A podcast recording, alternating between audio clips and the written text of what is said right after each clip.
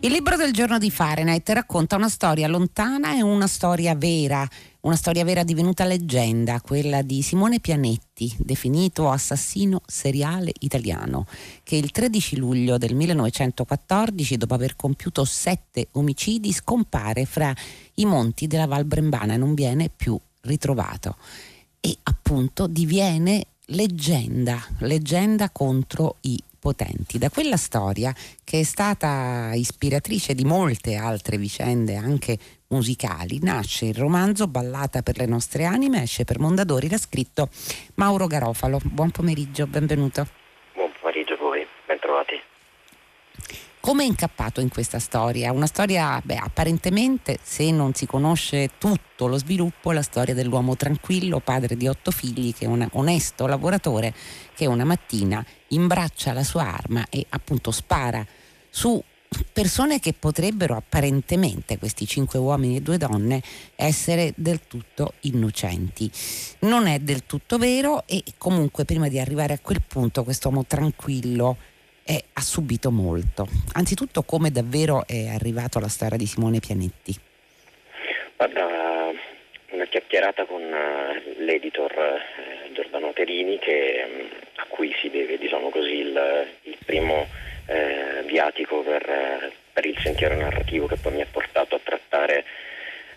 la storia, sì, ha ragione, di un pluriomicida e in effetti eh, di primo acchito ho avuto qualche, qualche, forma di resistenza a volerne narrare le gesta per così dire eh, perché la, il giorno le storie di ordinaria follia eh, che pure eh, sembrava celarsi no? tra, tra, le, mm. tra, le, pieghe di questa vita eh, in effetti però restituiva eh, un'immagine molto poco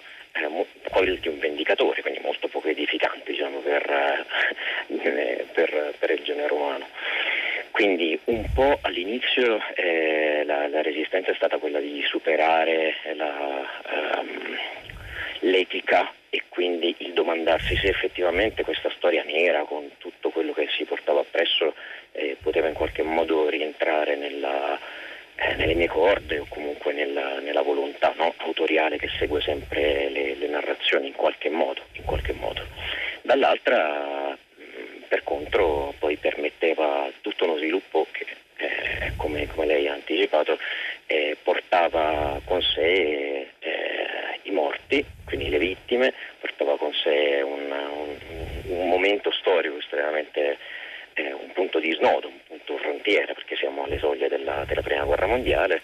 e portava con sé anche la, la possibilità diciamo, di, di, raccontare e raccordarsi a, alle leggende, alle tradizioni popolari e alle storie forse minori potremmo dire.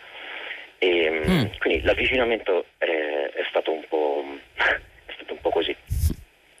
Senta, eh, partiamo, partiamo, dal luogo, perché il luogo è un borgo, si chiama Camerata Cornello. Eh, lei lo definisce subito una campana di vetro, cioè quindi un paese sui monti che come spesso fanno i paesi che possono anche mm, nascondere il male, mm? Sembrano però proteggere le vite dal tempo. Eh, ovviamente ci sono camosci sui colli, ci sono monti, valli, ruscelli e c'è eh, una famiglia, cioè che è proprio la famiglia di Simone Pianetti, la famiglia d'origine, una famiglia agiata, è una famiglia dove si sa leggere e si sa far di conto e proprio per questo, sia per l'agiatezza che per la stravaganza del saper leggere e far di conto, è in sospetto di patto con il diavolo, è in sospetto di affari magici e da qui parte diciamo, questo malocchio in un certo senso, questa oscura maledizione che il resto del paese eh, rivolge alla famiglia Pianetti. Camerata Cornello è, è intanto il, è Cornello dei Tasso, eh, i Tasso sono quelli di Torquato, in effetti, e, sì. um, è questo piccolo borgo, eh, siamo tra Val Brembana e Val Seriano, quindi Bergamasco Alto, diciamo così, e un, uh, un borgo che ancora oggi eh, quando attraversi le stradine ti parla dell'antica via Mercatorum, quindi eh, sono punti di, di passaggio che insomma, nei secoli hanno trasportato le merci da, uh, dalla Lombardia al Veneto, quindi comunque punti di passaggio eh, pieni di vicoli di passaggi attraverso il fitto bosco. E, um, mi è molto piaciuta quando, quando, sono, quando, ho recuperato, quando sono andato a, a leggere la,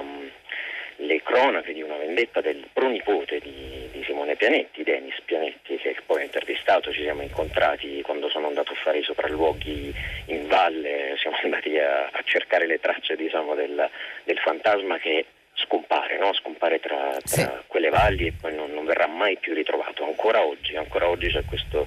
eh, c'è questa maledizione eh, nell'aria probabilmente che alcuni invece vedono come lo spirito vendicatore della valle contro i potenti.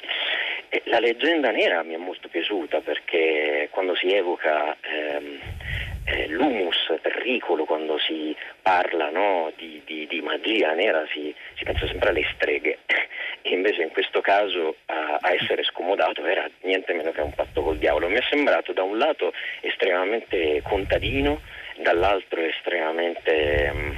eh, nella tradizione dei cantastorie, quindi eh, tutto ciò che ha a che fare eh, di nuovo con, con, la leggenda popolare e tra l'altro mi permetteva di ammantare la vicenda quasi di un fato, di un predestinato che eh, sì è un uomo come tutti, sì è un ragazzo molto dotato, sì eh, è uno che nasce appunto in un borgo campana, una campana è anche immutabile nel tempo, no? in qualche modo è refrattaria a tutto ciò che eh, si sviluppa negli anni e questo eh, allora però mi ha permesso di sbloccare quello che poi era un mio nucleo tematico, cioè la frantumazione del concetto di temporalità come linea. Il fatto che Pianetti da fosse un, un ragazzino di quel borgo di, di, di Camerata Cornello, di Cornello dei Tasso e se ne andasse in giro per le valli, poi invece a un certo punto emigrerà ma poi tornerà, già era un cortocircuito temporale che poi ehm, ho cercato di, di, di, rendere per esempio anche attraverso una serie di, di artifici su, sulla consecutio temporum, no? Usando il presente indicativo a volte, altri il trapassato prossimo, altri il futuro semplice, altri il condizionale presente, quindi un, un, po' giocando sulla tessitura della trama della leggenda che non sai mai in che tempo ti colloca, cioè se è vera eh, e, e, di fatto poi anche questa storia. Sarà vero che eh, quelle sette persone eh, nei confronti del Pianetti sono stati decongiurati. È, vera, eh, è vero il patto con il diavolo che si narra nella famiglia, quindi che il fieno a un certo punto viene sollevato e viene adagiato sì. nel cascinale, eh, sono vere le dicerie, eh, sa, quelli che leggono e scrivono sono sempre strambi, insomma, ecco. Non solo, chissà se è vero che il padre di Simone Pianetti fosse un padre padrone, è possibile vista l'epoca in verità. Eh, chissà se è vero che mh, mm, Simone fu il primo a ribellarsi, il primo a ribellarsi non solo andando ragazzino a caccia eh, da solo con eh, il fucile del padre, ma soprattutto arruolandosi, quindi eh, non ah, disertando la vita dei campi. Chissà se è vero no, che sia andato poi a New York, è vero perché sì. appunto le tracce storiche su Simone è anche questa poi una storia eh, davvero romanzesca, Mauro Garofalo, perché non solo eh, va in America, frequenta gli ambienti anarchici, ma insomma denuncia addirittura la mano nera, cioè la mafia, quindi ha una vita eh, dall'altra parte dell'oceano altrettanto mh, ribelle, diciamo così, e leggendaria di quella che sarebbe venuta dopo. Guardi, io eh, ho indagato un, un po', ho cercato di, dei riscontri oggettivi facendomi eh, grandi eh, sessioni di, di insomma, grandi chiacchierate alla fine con, sì. con, il pronipote, proprio indag- cercando di indagare sia e la, la parte della cosiddetta eh, aderenza eh, sì. del, alla, alla, adesione, anzi meglio ancora alla, allo spirito del pensiero libertario di quegli anni, che in effetti eh, in qualche modo c'entra. No? Non, non a caso poi a un certo punto eh, c'è un episodio in cui narro di Bresci e, e sì. quindi eh, tutto ciò che, che, ne consegue. E idem per, eh, stessa cosa per la, le, la, il richiamo alla mafia, alla mano nera nostro nipote eh, era convinto e Luca ha fatto un, lavoro di ricerca, devo, devo, dire, veramente incredibile e sui reperti storici dell'epoca, ma anche ovviamente sull'archivio di famiglia, che è un, un tesoro nel tesoro, insomma, ovviamente come puoi immaginare, quindi la bilancia del mulino, i, i giornali dell'epoca, insomma, ehm, ho, ho avuto la fortuna di poter attingere a un bagaglio eh, esperienziale, se non altro, no? pratico, che è quello che poi piace a me, quindi mettere le mani eh, nella materia e cercare di, di, tirarne fuori le fila di una tessitura, di una trama, di una storia che possa in qualche modo stare in piedi. E, però sì, è picaresco, è incredibile il fatto eh, che comunque quest'uomo da una piccola valle eh, fosse in effetti emigrato. Incredibile fino a un certo punto però perché poi quelli sono gli anni appunto tra la fine dell'Ottocento della forte migrazione, certo. Esattamente e quindi eh, sa, tanti italiani poi in effetti eh, colonizzeranno diciamo così oltreoceano, andranno ad abitare di là, vedranno sicuramente uno, un grande slancio del futuro. New York in quegli anni deve essere stata eh, incredibile per chiunque, per chiunque venisse da ovunque, eh, nel senso che quegli anni no, sono le, le, prime costruzioni, la città del futuro, lo slancio, il Novecento stesso sarà il tempo del futuro, il tempo del progresso, eh, con le conseguenze che poi conosciamo tutti, ma a posteriori è anche semplice parlare, insomma, sicuramente. Senta Mauro Garofalo, quando mh, mm, diciamo torna eh, al proprio paese eh, dopo l'esperienza americana, Simone Pianetti si sposa, appunto ha eh, otto figli, è un matrimonio anche felice direi, ecco però avviene che in tutte le attività che intraprende si tratti di una locanda, si tratta di un mulino elettrico peraltro, eh, e anche qui torna il diavolo, la farina del diavolo, cioè l'idea che questa, ci sia appunto una diavoleria proprio in uno dei primi mulini elettrici. È vero che il paese poi lo boicotta, lei che, che riscontri ha avuto nella sua indagine?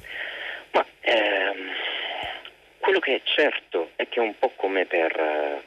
per Ulisse Omero, diciamo così, ehm,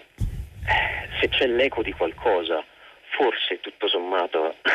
un fondo di, di verità c'è. Eh, mi è piaciuto immaginare eh, alla fine che, ma forse sa, le, le responsabilità, le, le maldicenze, le, i malevoli, ehm, raccontare questa storia mi ha un po' permesso di indagare eh, lo spettro intero dell'animo umano e, e, quindi di quegli spettri, no? di quegli fantasmi che poi ho cercato di evocare eh, dando un, una partitura abballata, appunto, come, come da titolo.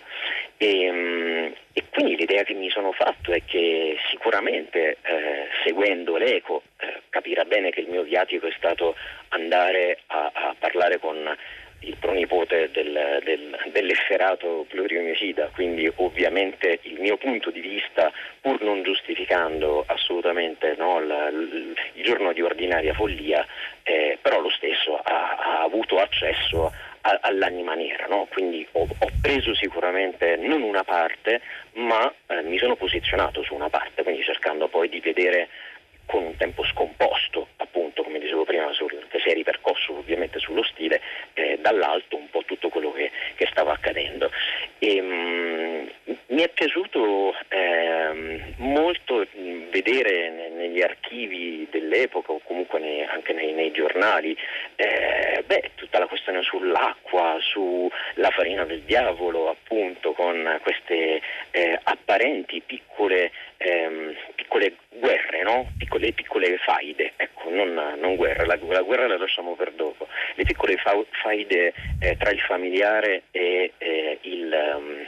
il, il, il, borgo che, che, in qualche modo si oppone allo straniero, perché di fatto se te ne vai e torni, uno sei un perdente, perché sei tornato, e, sì. e, almeno se, che, che, tu non sia tornato straricco, e allora va bene. E il secondo punto eh, a sfavore di chi torna è che sicuramente ti diranno sempre non parli più la nostra lingua bene, eh, dove te ne sei andato, eri scomparso, e poi lui in effetti eh, nasceva storto, nasceva sbagliato, nasceva Pianetti e quindi nasceva dalla famiglia del diavolo. E qui cominciano poi i piccoli, piccoli grandi avvenimenti, il figlio eh, Aristide che si ammala, è un'appendicite che non viene diagnosticata dal medico che poi sarà una delle vittime, per l'appunto la prima vittima, eh, di, e, e, a, a, causa di quella diagnosi mancata poi dovrà subire un'operazione devastante. E poi i pettegolezzi, chi mangia il pane cotto col grano dei pianetti eh, si ammala, invece era la pellagra. Quindi sono tutti quei tasselli, diciamo così, che in questa ballata vanno, corrono verso quella, quel giorno terribile eh, in cui sette persone muoiono e Pianetti sparisce. Ecco la leggenda della sparizione, eh, no, la sparizione effettiva e la leggenda che poi su di lui si è costruito, come se fosse davvero un fantasma vendicatore, eh, come se andasse a riscattare tutti i perseguitati, quindi dal male dall'omicidio di sette persone, di cui alcune poi effettivamente del tutto innocenti perché semplicemente si trovavano eh, sul posto, diventa una sorta di giustiziere. Come avviene tutto questo, Mauro Garofalo? Ma, eh, vedendo un po' i, i, passi, i riscontri ehm, de, della, della, storia, poi anche da ehm, molti giornali si occuparono della, della vicenda, consideriamo che ehm, siamo a, a giorni dallo scoppio della prima guerra mondiale, lo stesso questa vicenda balza agli onori della cronaca sia dei principali giornali italiani sia anche eh, all'estero, si parlerà poi della, della sparatoria in, in, valle. E, um, come avviene? Avviene che in, in effetti eh, quando c'è il riporto nel, nel, nel romanzo della di questo taccuino su cui ossessivamente a un certo punto eh, il protagonista si mette chino eh, sempre più scuro, sempre più divorato dal germe che evidentemente lo sta divorando, no? eh, ovvero la vendetta nei confronti di questi congiurati che a me è piaciuto moltissimo immaginare com- un po' come i beati Paoli di Viginatori, no? queste, eh, mm. queste figure ammantate, incappucciate di notte che tramavano nell'ombra. E, ehm, Beh, lui si appunta tutti i nomi, in realtà fa fuori sette persone, tra cui appunto il medico eh, reo a suo giudizio non soltanto di arricchirsi ai danni della gente con gli intrugli e gli sciroppi no, dei primi Novecento, sì. ma anche appunto della, della, della mancata diagnosi al figlio, ma forse sembrerebbe anche perché in effetti faceva un po' troppo la corte smaccatamente alla di lui moglie quando Pianetti se ne andava a Bergamo a rifornire la locanda, quindi insomma dicerie su dicerie. E, ehm, quindi lui si appunta in realtà i, i, tutti quanti i nomi su questo quaderno e eh, c'è un notaio che lui va a trovare eh, tra i primi o il sindaco anche, non li trova per fortuna della storia perché altrimenti eh, i, i sette sarebbero diventati otto, nove, dieci, molti di più. E quindi cioè, io ho immaginato questo uh, passo velocissimo di questo conosceva benissimo tra l'altro il Cancervo e il Venturosa, che sono i due monti che poi sono lì intorno, e, e quindi a passo spedito li fa fuori in, in, un arco di tempo brevissimo, nel senso che eh, tutto ciò di cui stiamo parlando la mattina del, eh, quel fatidico, fatidico 13 luglio eh, del 1914 accade eh, tra mh, le 5 e mezzo del mattino e, e mezzogiorno e mezzo, in sette ore fa fuori cioè un'ora più o meno, anche se poi in realtà si alza, perde tempo a cercare il notaio sul treno, non lo trova, eh, vagoni stile Liberty e, e lampadarie che potevano esplodere, invece insomma poi continuano a... È un uomo in fuga fra le montagne e i camosci. nei boschi, proprio perché li conosceva così bene. Grazie Mauro Garofalo, Ballata per le nostre anime che esce per Mondadori e il libro del giorno di Fahrenheit. Grazie per essere stato con noi davvero.